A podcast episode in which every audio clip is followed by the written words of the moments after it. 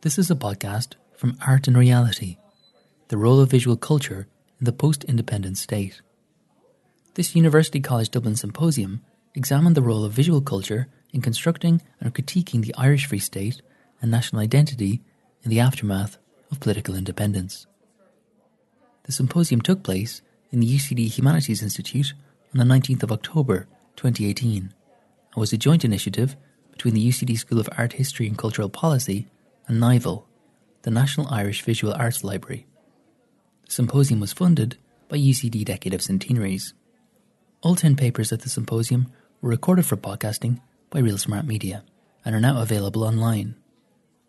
In this podcast, Dress in Our Boys in the Independence Period, circa 1910 to 1940, a paper by Hilary O'Kelly. So, dress, as much as language, education, or prayer, was a crucial vehicle for inculcating the ideologies of dominant power in Ireland in the period before and after independence. Long dismissed as superficial, clothing's now understood as a key site of discourse for power relations of gender and age, as well as social, cultural, and political status. While dress itself is constructed with needle and thread, its wider meaning is also constructed through context, word, and image. It was this combination of narrative, picture, and text that gave children's illustrated literature a compelling allure, both for the children and for those seeking to mould them to a particular image.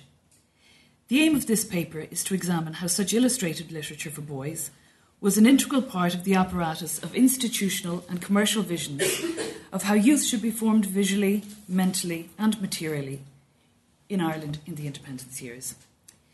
What it aims to suggest is that the dress in our boys, along with that in other illustrated literature for children, provides unwitting evidence of conflicting attitudes across a range of institutions, from the state and educational to the commercial and familial.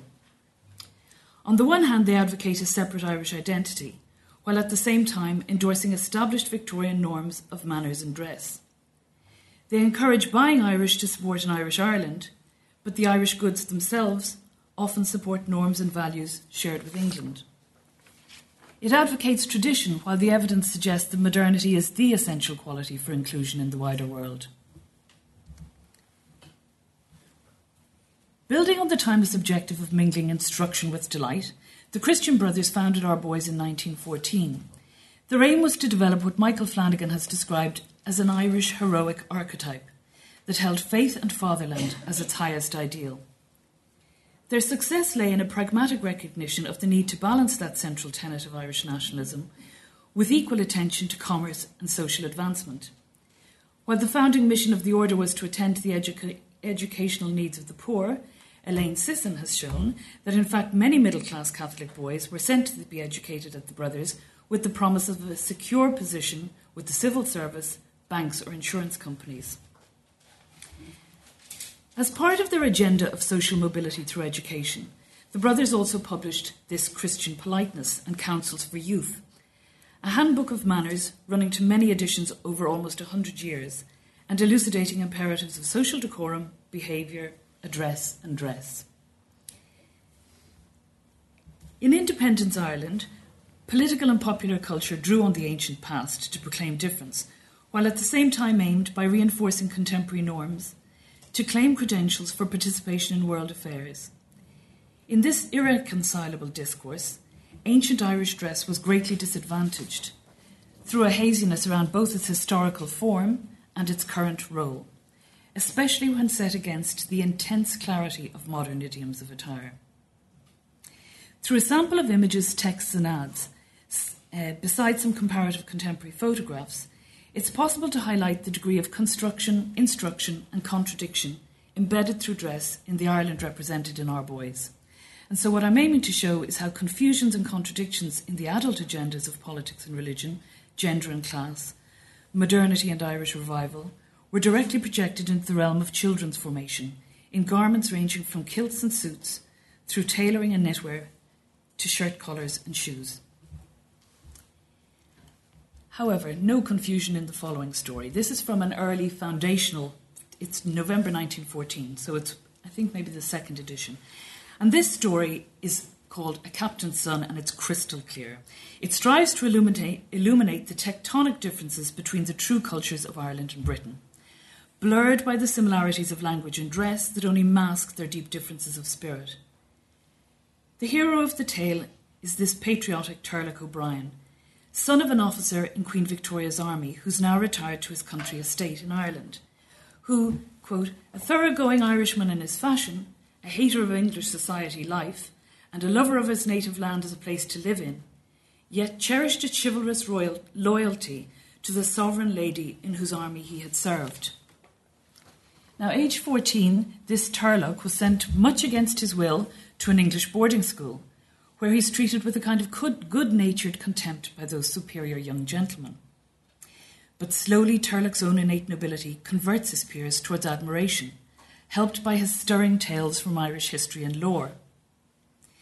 The assertion of difference developed through the story comes to a head on prize day at the end of the school year, when a select coterie of four boys, including Turlough and his arch rival, George Augustus Trevelyan, are entered in the elocution prize. The poem selected for the occasion was Ye Mariners of England, a piece against which Turlough's national inclination rebelled. On the appointed day, the spacious hall filled with parents, rich merchants, lawyers, doctors, and colonels. George Trevelyan came onto the stage, dressed in a most elegant fashion, delivered a wonderful interpretation in silvery tones, convincing everyone that Turlough had met his Waterloo, especially given that when called to recite, he failed to appear. Number four, Master Turlough O'Brien. Another painful pause. At last, the door of the dressing room opened, and out walked Turlough with slow and graceful step his head thrown slightly back, and took a stand near the edge of the platform. A fine, beautifully proportioned boy, with a countenance strikingly handsome and intellectual, and eyes large and luminous, the audience looked upon him with surprise and admiration. He was dressed in ancient Irish costume, saffron kilt finely ornamented on the breast, caught at the shoulder by a magnificent Irish brooch and falling gracefully. As he stood there, erect and dignified, he looked every inch the son of an Irish king. Turlough bowed and began. Thrice at the huts of the thrice at the huts of Fontenoy, the English column failed. so his rendition instead of the Thomas Davis poem is a triumph, with a f- few superb gestures and with his large flashing eyes flashing fire. He held complete control over every man, woman, and child in that hall. They feared his power. In both word and image, then, obviously, the narrative projects a dream of Ireland reclaiming its own voice, unshackled from deference to English norms and authority. Turlough's exile to an English school is emblematic of an older generation's misguided loyalty to the oppressor. Turning the pages, a youthful reader could cheer to see Turlough, transformed from this rigid, constrained lackey, pinioned in a straitjacket of conformity, to an expressive, poetic hero, surging past the Union Jack proudly to declaim his own culture. Though rarely presented with such binary clarity, unfortunately, the alternate guises of Turlough O'Brien communicate the power of dress to express or dissemble the self. But also in relation to children, they vividly portray the potential of dress as a tool with which to control and direct childhood aspirations by authorities ranging from the parental to the institutional. In ancient Irish costume, Turlough emulated Cuchulainn, and the band of youths described in Our Boys as sons of chiefs and nobles, whom King Conor had assembled at his palace. Boys all aglow with exhilarating exercise, their long hair floating in the breeze, bound around the temples with bright coloured bands of silk on which strung ornaments of gold. Their varied hued tunics, as huddled together they now defended their goal, all formed a picture of such brilliant colouring, so instinct with life in its most joyous expression, that Setanta stood rooted to the spot with wonder and delight. This winning image of Celtic boyhood was clearly aimed to appeal to the readers of Our Boys and to support what Flanagan describes as nationalist Ireland's desire to establish a distinctive national character as different as possible from that of its former ruler. Emblazoned across the first cover of Our Boys is a papal blessing beneath the masthead. The masthead itself abounding in Celtic interlace, in striking contrast to this is, Sorry, so the Yeah, so we see the Our Boys all adorned in Celtic interlaced. But in striking contrast, a wholly modern idiom marks the drawing of the three boys. Despite being contained within a quasi Gothic trefoil and shamrocks redolent of St. Patrick and the Trinity, they're perfectly modern. The boys, dark and glossy haired, the two elder ones read to the youngest. And though seemingly an inconsequential decorative motif, this drawing, maintained through years of subsequent editions, represents in concentrated form ideas fleshed out in the magazine's content in advertisement, images, stories, and editorial. Seen together, this trio can be understood as a construction of the normative progress of a boy through the three ages of youth. In marked contrast to the colourful, unfettered, and youthful vigour of the Cuchulainn stories, the two elder boys here are firmly suited in dark tailored wool, a key signifier of masculine authority, and starched white linen, almost a litmus test of cleanliness, respectable status, and social inclusion. Thus, the boys' attire here, attire here not only presents the appearance of impeccable civility, but in its constrict, constricting cut and its firm, ungiving construction, actually regulates bodily movement to within a civil range. The names given to male suits in Ireland reveal the extent to which the norms of gentlemanly behaviour were culturally constructed as emanating from England. The advertising content in Our Boys supported Irish manufacture, and that included the London suit, which was made in Cornmarket, while the Rugby and Eton suits were offered from McBurney and Co. in Aston Quay. In the centre of this trio, it's the eldest boy who's in the middle, and he wears a collar and tie cut just like a man's as it was expected that from about his mid teens, boy's aspirations and behaviour would be shaped by forces of education, religion, family, and, and by dress itself to emulate those of his father. Earlier, between the ages of about seven and ten, boys were, were expected to begin this process of shaping up, and to this end were dressed in a garment deriving from the Norfolk jacket, of the sort worn here by the fellow on the left. He's the middle, the middle boy. The Norfolk was designed originally as an adult shooting jacket, with pleats at the shoulders, which you can see at the back of him. The two boys have come off the front of the cover are now on the editor's page, and he's the fellow on the little on the right here. And you can see the pleats at the back of his jacket, which are designed to allow freer arm movement. Halfway between gentlemanly tailoring and county activities, the Norfolk suit was widely adopted for the schoolboy, an adult man in training. Meanwhile, his continued youth was denoted by the Eton collar, a broad white starched band always worn outside the suit lapel. Again, more than an incidental sartorial whim, the Eton collar is in fact congruent with institutional aspirations for the moulding of boys in values of uprightness and self control. It's introduced into boys' dress at about the 1870s, and it finds a parallel in the contemporary 1875 uh, edition of Christian Politeness, which stressed the deportment of the head. It says the head should be held erect. It should not be turned giddily from side to side. In conversation, we should pay attention to its motion. The brother's moral imperative is given material form in the stiff white collar reaching high on the neck, regulating head movement, while recording any laxity or infraction on its gleaming white surface. This instructive alignment of manners, deportment, and Christian virtue emanates not only from the Christian brothers, but also, for example, example from poet Katharine Tynan's Little Book of Manners. We, are, we who are his followers should try to follow our Lord in his gentleness. Gentleman, gentry, gentlehood all have the same derivation. The words have nothing to do with accidents of riches, rank, or birth. The, the barefoot boy can be, and very often is in this Ireland of ours, a gentleman.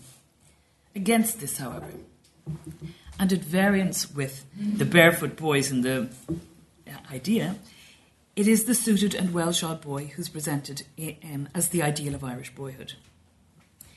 Barefoot children remained not uncommon uh, well into the independence years, regularly evident in the photographic record, but rare in children's literature even when specifically described in the text. The accompanying illustration, in its cleverly contrived ambiguity, betrays a deep reservation against visually enfranchising the barefooted. even those lovingly described by Pádraic Pearse in The Wayfarer, where it says, Children with bare feet upon the sands of some ebbed sea, or playing on the streets of little towns in Connacht. The accompanying image, however, effectively occludes the child's feet, cutting off one below the ankle and masking the other behind Pearse's leg, whose cast shadow manages to suggest a decent long stocking dressing the boy. Against Pearse's shining shoe leather, actual bare feet might have been too strong a contrast. Shoes and boots were among the most expensive item of dress, and though offered widely for sale for second for sale second hand, were nonetheless still beyond the reach of many. In Dublin Tenement Life, Kevin Kearns records Peggy Piggott, a teacher at Rutland Street School for 40 years, who recalls shoes were very bad, and they cut a player's cigarette box and put that on the soles.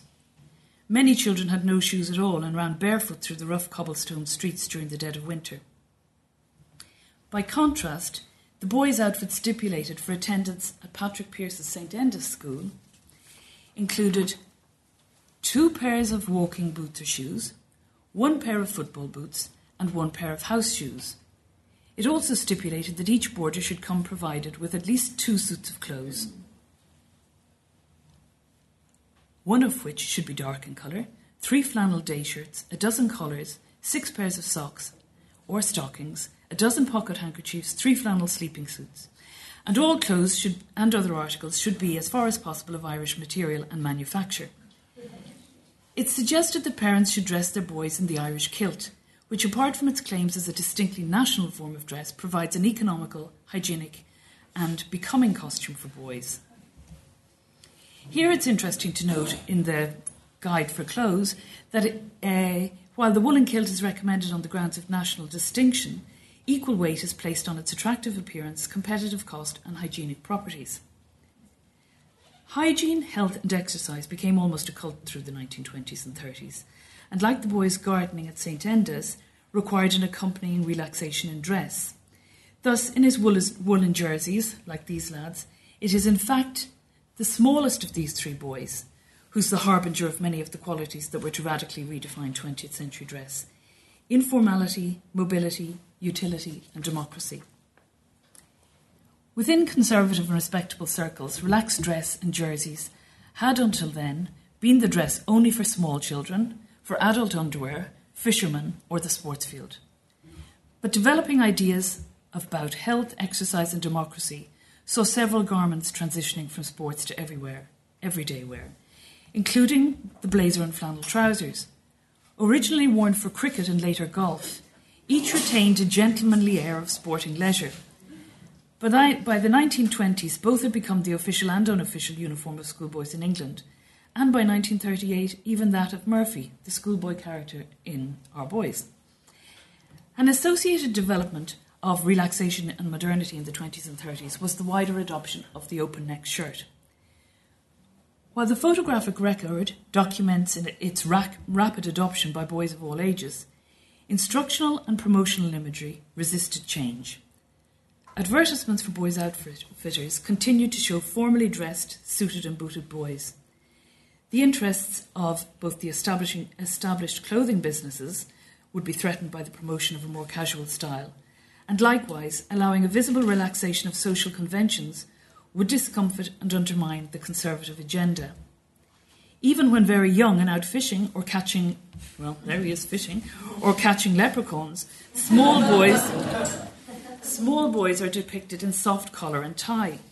To the conservative mind, the new relaxed modes were seen as slovenly. So, not surprisingly, any of these new freedoms of democracy and informality met countervailing energies in a drive towards control, regulation, and uniformity, emanating from the established authorities of church, state, and educators. While each of these overtly celebrated independence, that generally meant political and national, not personal self definition.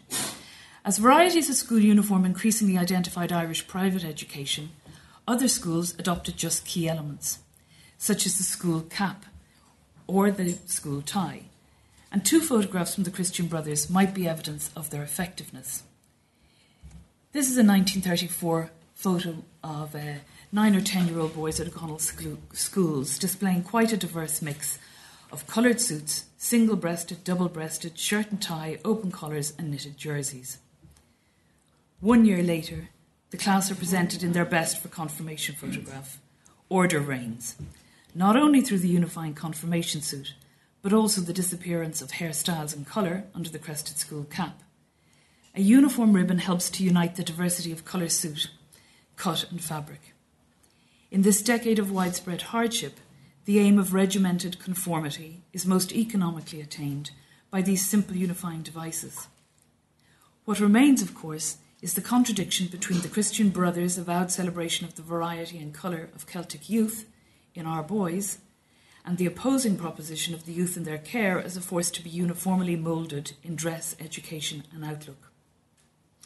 So while the O'Connell schoolboys acquired their new caps, and indeed the boys at St Enda's got new caps in the 1930s, um, our boys Murphy soon lost his.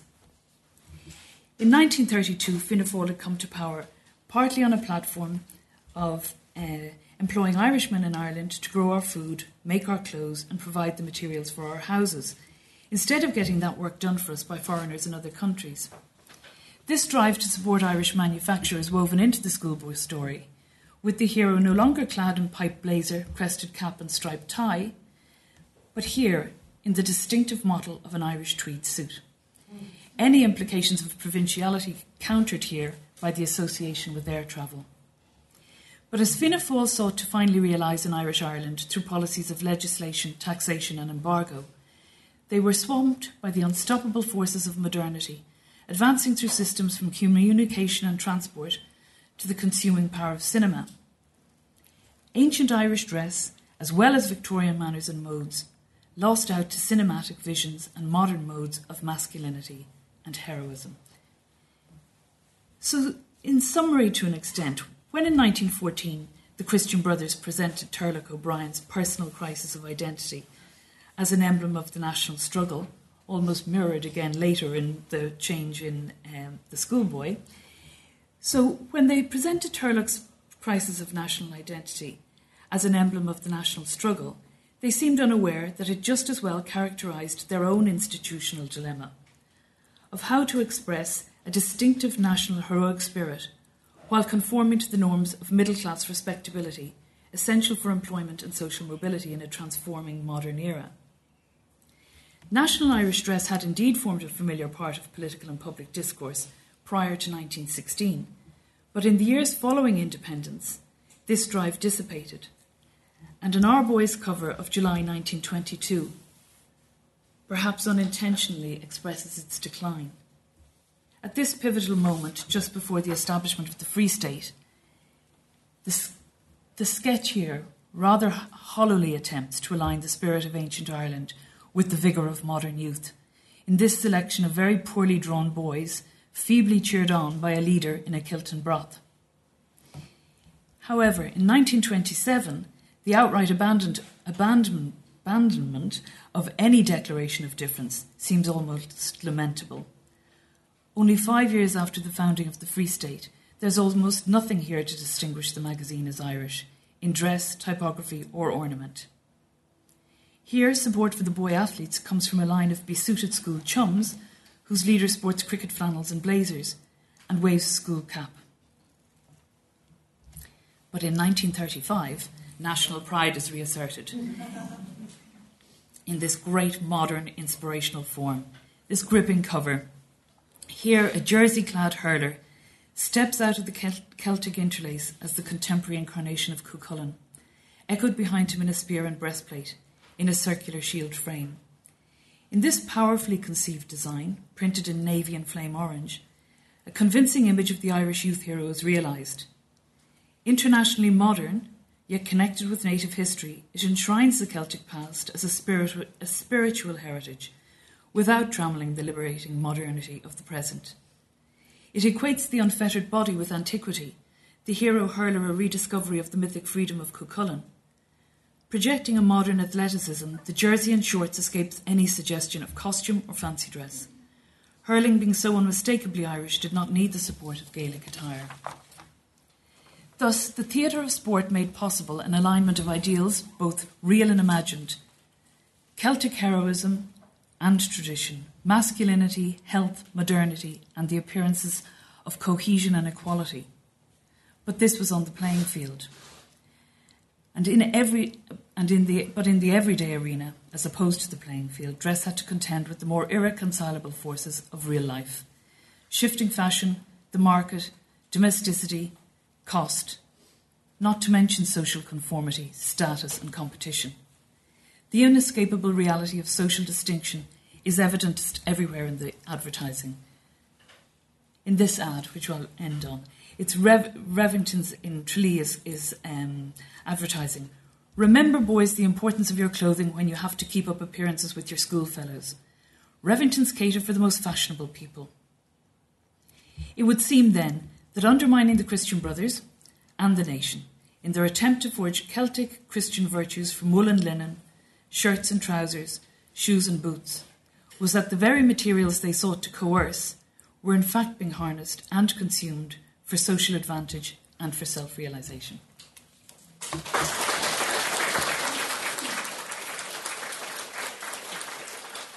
Thanks for listening to this podcast from Art and Reality The Role of Visual Culture in the Post Independent State.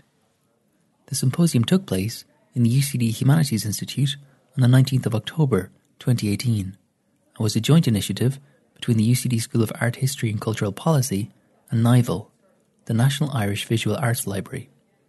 The symposium was organised by Roisin Kennedy and funded by UCD Decade of Centenaries.